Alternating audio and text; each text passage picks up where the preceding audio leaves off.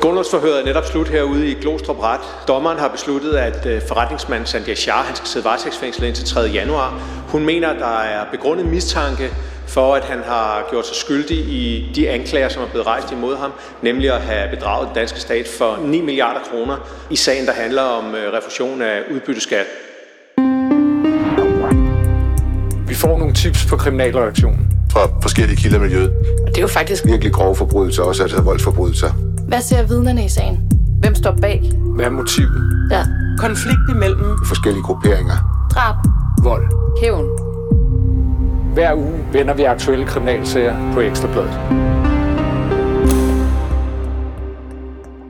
En lille, mørk mand, iklædt institutionsagtigt hvidt tøj, og med en gennemsigtig gul plastikpose med sine få ejendele, træder ud af flyet og går over til to ventende betjente, der anholder ham og kører ham væk.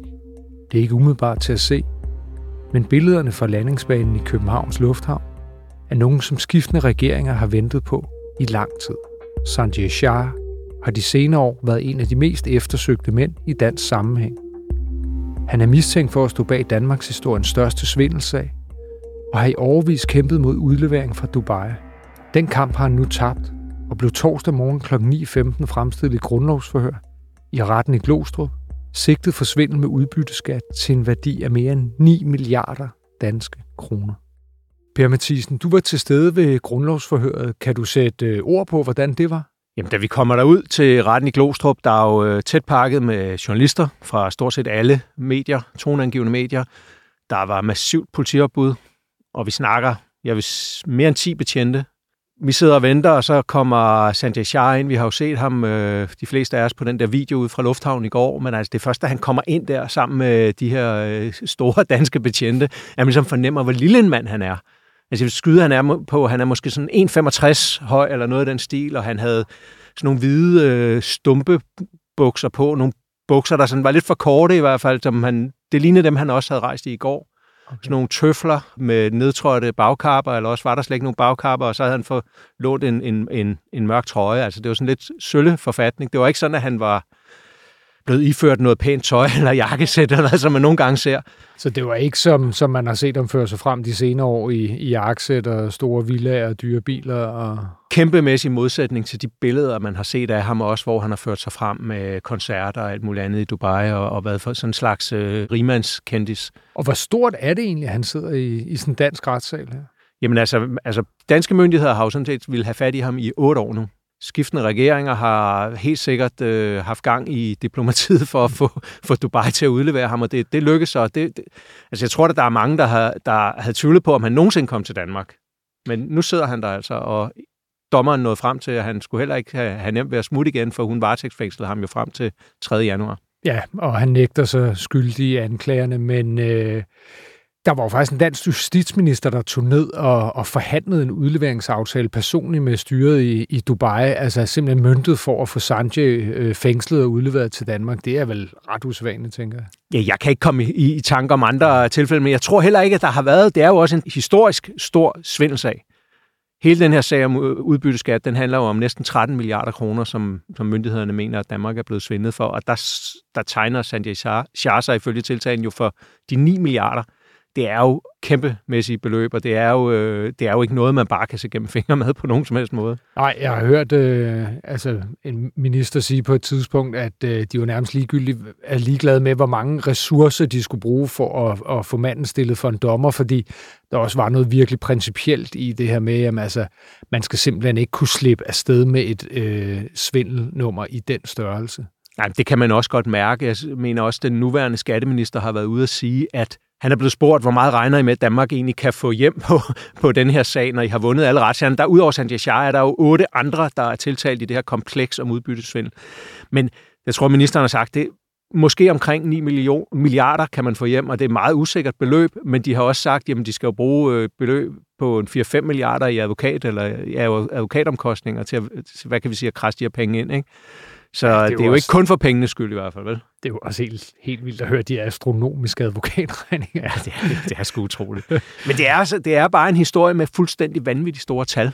Og altså uden at skulle gå helt i detaljer med selve den her svindelkonstruktion, fordi det er jo, altså, det er jo ekstremt kompliceret, men, men, men hvad er det, han er mistænkt for at have gjort sådan i, i de allerstørste træk, hvis du kan Jamen, sige det er at have lavet en model. Altså, jeg tror, øh, altså, det er sådan måden, som anklageren beskrev det på, så var det jo nærmest sådan en magisk øh, karusel, hvor der blev... Øh, øh, hvor aktierne de susede rundt, øh, og danske aktier øh, i store danske virksomheder, de susede rundt. De blev lånt et sted og lånt af nogle andre og sendt videre, og måske købt og solgt i en meget kort periode.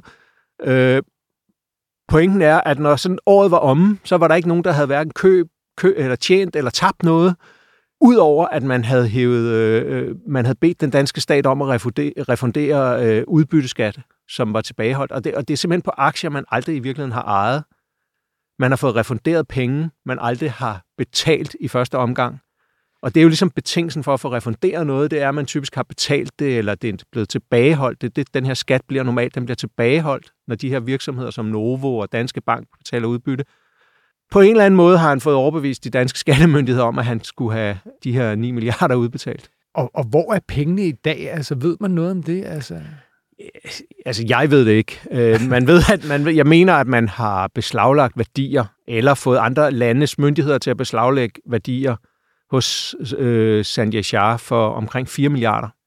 Det er blandt andet nogle villager i, øh, i, i London. Det er øh, nogle øh, næsten 2 milliarder, der er blevet beslaglagt i en eller anden bank. Men jeg mener ikke, det er penge, Danmark har fået endnu.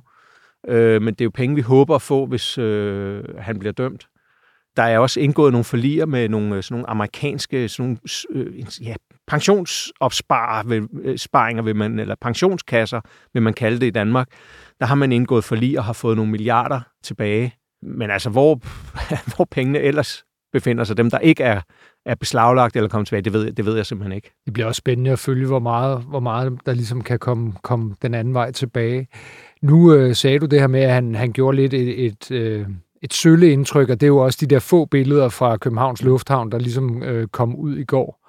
Der gør han jo også lidt et sølle indtryk i, i sådan lidt institutionsagtigt tøj og Mm, den mm, slags. mm. Øh, hvor er han nu sådan rent fysisk? Øh, Ved vi det? Jamen altså, så vidt vi ved, så er han i Vesterfængsel. Eller det ved vi, han er. Okay.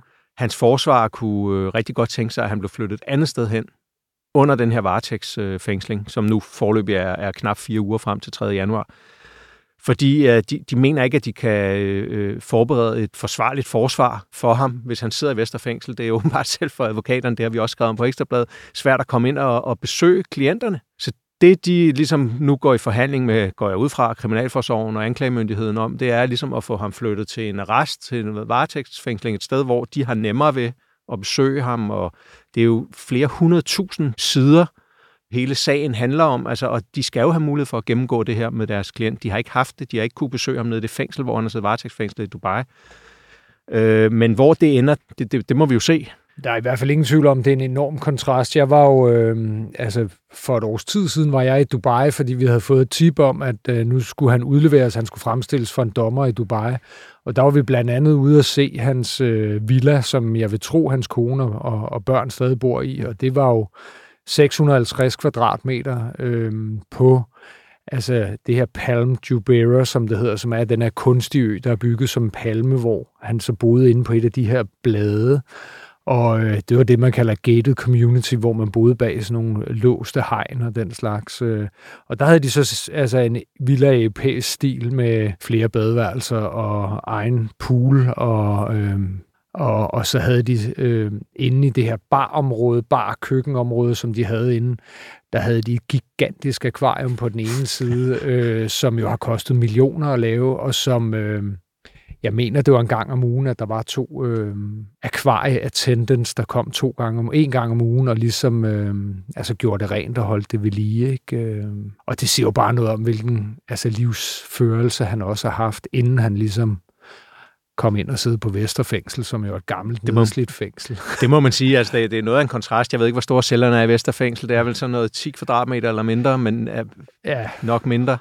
Ja. Men altså, han, øh, han har jo også, ifølge øh, tiltalen, eller anklageskriftet, så har han jo, øh, hvad kan vi sige, begået bedrageri for 9 milliarder, godt 9 milliarder kroner.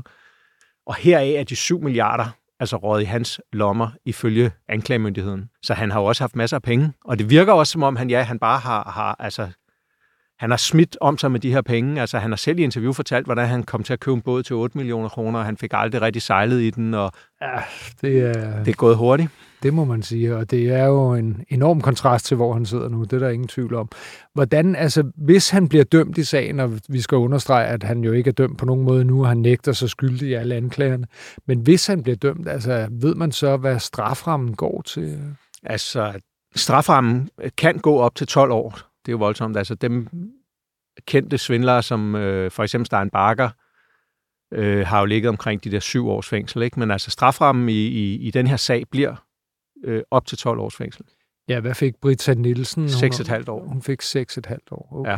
Det er jo pebernødder, som, øh, som, som vi har set svindel for tidligere. Ikke? Altså, der er ikke noget, der måler sig med det her. Nej, Britta Nielsen, hvad var det? Det var 100... Som omkring 120 millioner Ja, på en god dag. Ikke? Og, og det var ja, taxeret til 6,5 år. Ja. Og Stein Barker, det var... Det var omkring 800 millioner. Men det bliver i hvert fald en sag, vi kommer til at følge tæt her på Ekstrabladet, og øh, vi kommer også til at vende tilbage til den i afhør. Per Mathis, du skal have tusind tak, fordi du kommer og gjorde os klogere på denne her sag. Selv tak.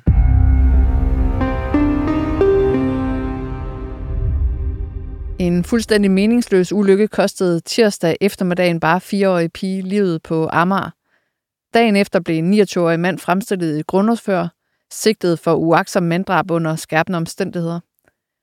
Thorsten Rus var til stede i dommervagten i København, og han er nu i studiet for at fortælle nærmere om sagen. Thorsten Rus, ulykken skete tirsdag kl. 17.15 i et øh, trebindet kryds mellem Håndbladsgade og Hessensgade på Amager i København. Hvad skete der mere specifikt ved ulykken?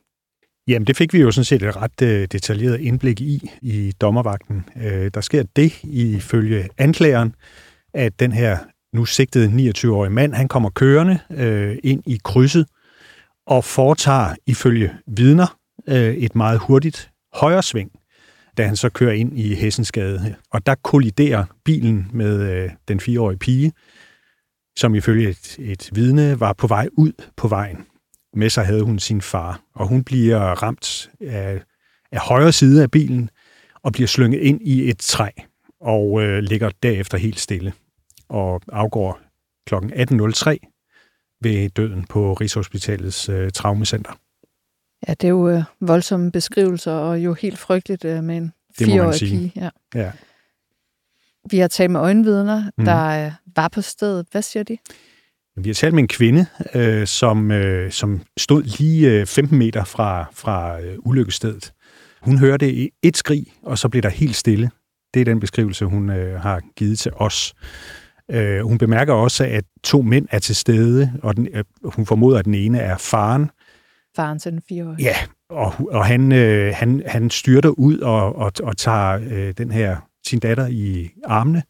Så haster han videre imod øh, den her hvide varevogn, som er på vej væk fra, fra krydset, og råber flere gange, at øh, bilisten skal stoppe. Så han samler datteren op og, løber ja. efter bilisten, der kører derfra. Det gør han. Ja. Og så er der efterfølgende en, øh, en øh, sygeplejerske, som tilfældigvis er til stede, der forsøger at yde førstehjælp til pigen. Desværre forgæves. Hvornår bliver den 29-årige mand anholdt? Det gør han øh, meget præcis kl. 17.43. Der sker det, og det bekræfter han også selv, at han, øh, han kører væk fra stedet. Altså han fortsætter, fortsætter øh, i retning mod sit hjem, der ligger lige i nærheden. Øh, og først da han bliver antastet af en cyklist, man må formode, at cyklisten har, har forfulgt ham, som gør opmærksom på, at han lige har kørt øh, en, øh, et menneske ned i krydset øh, øh længere ude på Amager, så, så, så registrerer han ifølge hans egen forklaring, at, at øh, nå, hold da op, det må jo så være en ulykke, som jeg har været impliceret i. Og han øh, sætter så kursen tilbage mod øh, vejkrydset, hvor vidner genkender ham og gør politiet opmærksom på, at det var altså ham, der, der øh, var fører i, øh, i ulykkesbilen, og han bliver så anholdt. Så ulykken sker omkring kl. 17.15, og Ja. han bliver altså anholdt kl. 17.43. Ja. Og så var det jo så, at han blev fremstillet grundlovsfører i dommervagten i København. Hvad er det for en mand, der kommer ind i retten? Jamen, øh, jeg, jeg vil beskrive ham som en ikke-kriminel type. Øh, en lidt øh, sambit, øh, kortklippet, fysisk stærk øh, håndværketype. Øh, og han er stadigvæk klædt i, øh, i arbejdstøj. Så man får næsten indtryk af, at han, er, han øh, har overnattet i det her tøj. Det ved jeg så ikke, om det er tilfældet. Men øh, det er i hvert fald sådan, han, øh, han fremtræder i, i retten, øh, som jo er tæt pakket med journalister, og hvor der så er anklager, forsvar og dommer til stede. Og det var jo faktisk et øh, åbent grundlovsfører, så ja. øh, lige om lidt kommer jeg også til at spørge dig til, hvad det er, han øh, specifikt forklarer. Mm. Men hvordan fornemmer du øh, hans sinds øh, tilstand? Jamen, han er svær at afkode. Altså, der er ikke sådan øh, følelsesudbrud. Han virker nærmest som om, han sådan har pakket sig selv ind i en boble. Ofte oplever man jo, når man er i retten i de her meget alvorlige sager, at, at, at folk øh, har tårer i øjnene og er stærkt berørt af situationen. Øh, ham her, han virker sådan ret øh, rolig hele vejen igennem. Det er ligesom om, det ikke er sunket ind øh, hos ham, hvis jeg skal fortolke hans øh, sindstemning. Og det ved selvfølgelig begge to, at det er jo meget, meget svært at vurdere, hvordan folk de egentlig har det i ja. den her situation. Hvad var det, han præcis blev sigtet for? Jamen, han blev sigtet for øh, uagtsom manddrab efter øh, straffelovens paragraf, øh, nu skal jeg lige bore lidt her, paragraf 241, og så for at have ført sin øh, øh for transitvarevogn i øh, påvirket tilstand. Og det, der så bliver dokumenteret af anklageren, det er, at, øh, at øh, man finder øh, spor af THC, som er sådan et cannabisstof øh, i hans blod. Og han erkender også selv, at han, øh, at han natten til lørdag, altså flere dage forud for ulykken, har røget to joints. Så det er hans forklaring, at han ja. nogle dage før ulykken har røget hash? Ja, og han har så ikke efterfølgende indtaget hverken spiritus eller euforiserende stoffer. Han er så, det bliver så også bemærket i sigtelsen, at han flygter fra stedet. Det er i hvert fald også en del af, af fængslingsgrundlaget. Hvordan forholder han sig til sigtelsen? Jamen i første omgang nægter han sig skyldig. Øh, han fastholder, at han ikke... Han, hørte, han så godt, at der var en mand, øh, der ligesom passerede ham. Men øh, han siger selv, at han ikke bemærkede, at han kørte ind i noget eller nogen, og han hørte heller ikke øh, bump eller skrig. Øh, det bliver han øh, direkte spurgt om af anklageren. Øh, så han siger selv, at han, han, der var ingenting. Der var helt mørkt, og han, øh, han, det var derfor, han så efter eget udsagn kørte videre der foregår jo det, at man, man så bliver afhørt af både øh, anklager og den beskikkede forsvar, og der erkender han så, at jamen, jeg, må, jeg må jo have befundet mig i den bil. Så han siger, det, det, er, det må være mig, der har påkørt ja. pigen, så men han nægter, at det har været under særligt skærpende omstændigheder, ja. eller at han er flygtet. Lige nøjagtigt, ja. Så han følte sig fuldt ud i stand til at føre bil øh, i den situation. Ja. Og så øh, var du næsten inde på det, men han ender så med at blive varetægtsfængslet? Ja. Og hvor lang tid? Han bliver varetægtsfængslet i nøjagtigt 27 dage, det, det svarer til fire uger, øh, på en særligt bestyrket mistanke om at være skyldig. Og, og dommeren betoner også, at han, øh, han, han finder det øh, sandsynligt gjort med, med, på et meget stærkt grundlag, at han øh, efterfølgende flygtede fra stedet øh, og burde vide, at øh, han havde påkørt øh, den her fireårige pige. Ja, der er jo ikke nogen tvivl om, at det må have været et fuldstændig frygteligt øh, syn og en frygtelig oplevelse for alle dem, der var tæt på det her. Ja. Men det er selvfølgelig ikke noget øh, i forhold til de pårørende, som jo nu har mistet deres mm. Øh, lille pige. Nej. Jeg ved, at du har talt i telefon med mormoren til pigen. Ja. Og det er selvfølgelig aldrig øh, særlig behageligt at tale med folk i, øh, i den her sovsituation, men øh, hun siger nogle ord til dig. Hvad siger hun? Ja, altså hun, øh, hun virker sådan relativt afklaret, og jeg, jeg farer selvfølgelig frem med lempe og er meget forsigtig i min, i min tilgang til hende.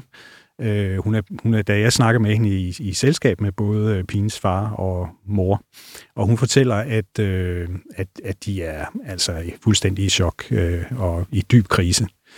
Og så, øh, så får hun også sagt, øh, og det må jeg gerne citere hende for, øh, øh, sagde hun, at, øh, at det var jo en fantastisk øh, pige, som nu er afgået ved døden.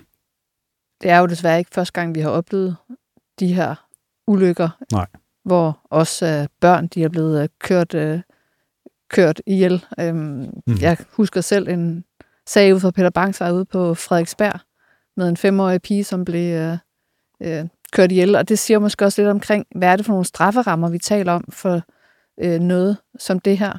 Kan du lige sådan tage os igennem Jamen altså, hvis, hvis, øh, hvis manden i den her sag bliver, bliver tiltalt og ender med at blive øh, kendt skyldig i retten, så kan han i teorien risikere op til 10 års fængsel. Det er strafferammen i de her sager om uaksomt manddrab. Og det er selvfølgelig sjældent, man... Det er sjældent, vi ser, vi ser øh, det strafniveau. Altså, det, det vil typisk udløse nogle års fængsel. Altså, jeg, jeg husker, at anklageren i den her sag, hans han var inde på, at minimumstraffen i de her sager, hvor der er euforiserende stoffer inde i billedet, og hvor vi taler om uaksom manddrab, de er Og minimum, ja, de, de udløser minimum 3,5 års fængsel i Danmark. Man, man kan sige til sammenligning, den øh, dødsulykke fra Frederiksberg, der endte det med en, øh, en dom på 6 års fængsel. Der var så også nogle andre forhold, som han blev dømt for, men der er jo ikke nogen tvivl om, at øh, der bliver slået rigtig hårdt ned Mm. på de her sager, som jo er så meningsløse og kan ske. Fuldstændig. Der er jo For kun, alle. øh, der er jo, der er jo kun øh, ulykkelige mennesker øh, i kølvandet, kølvandet af sådan en sag. Tak for gennemgangen, Thorsten Ros. Velbekomme.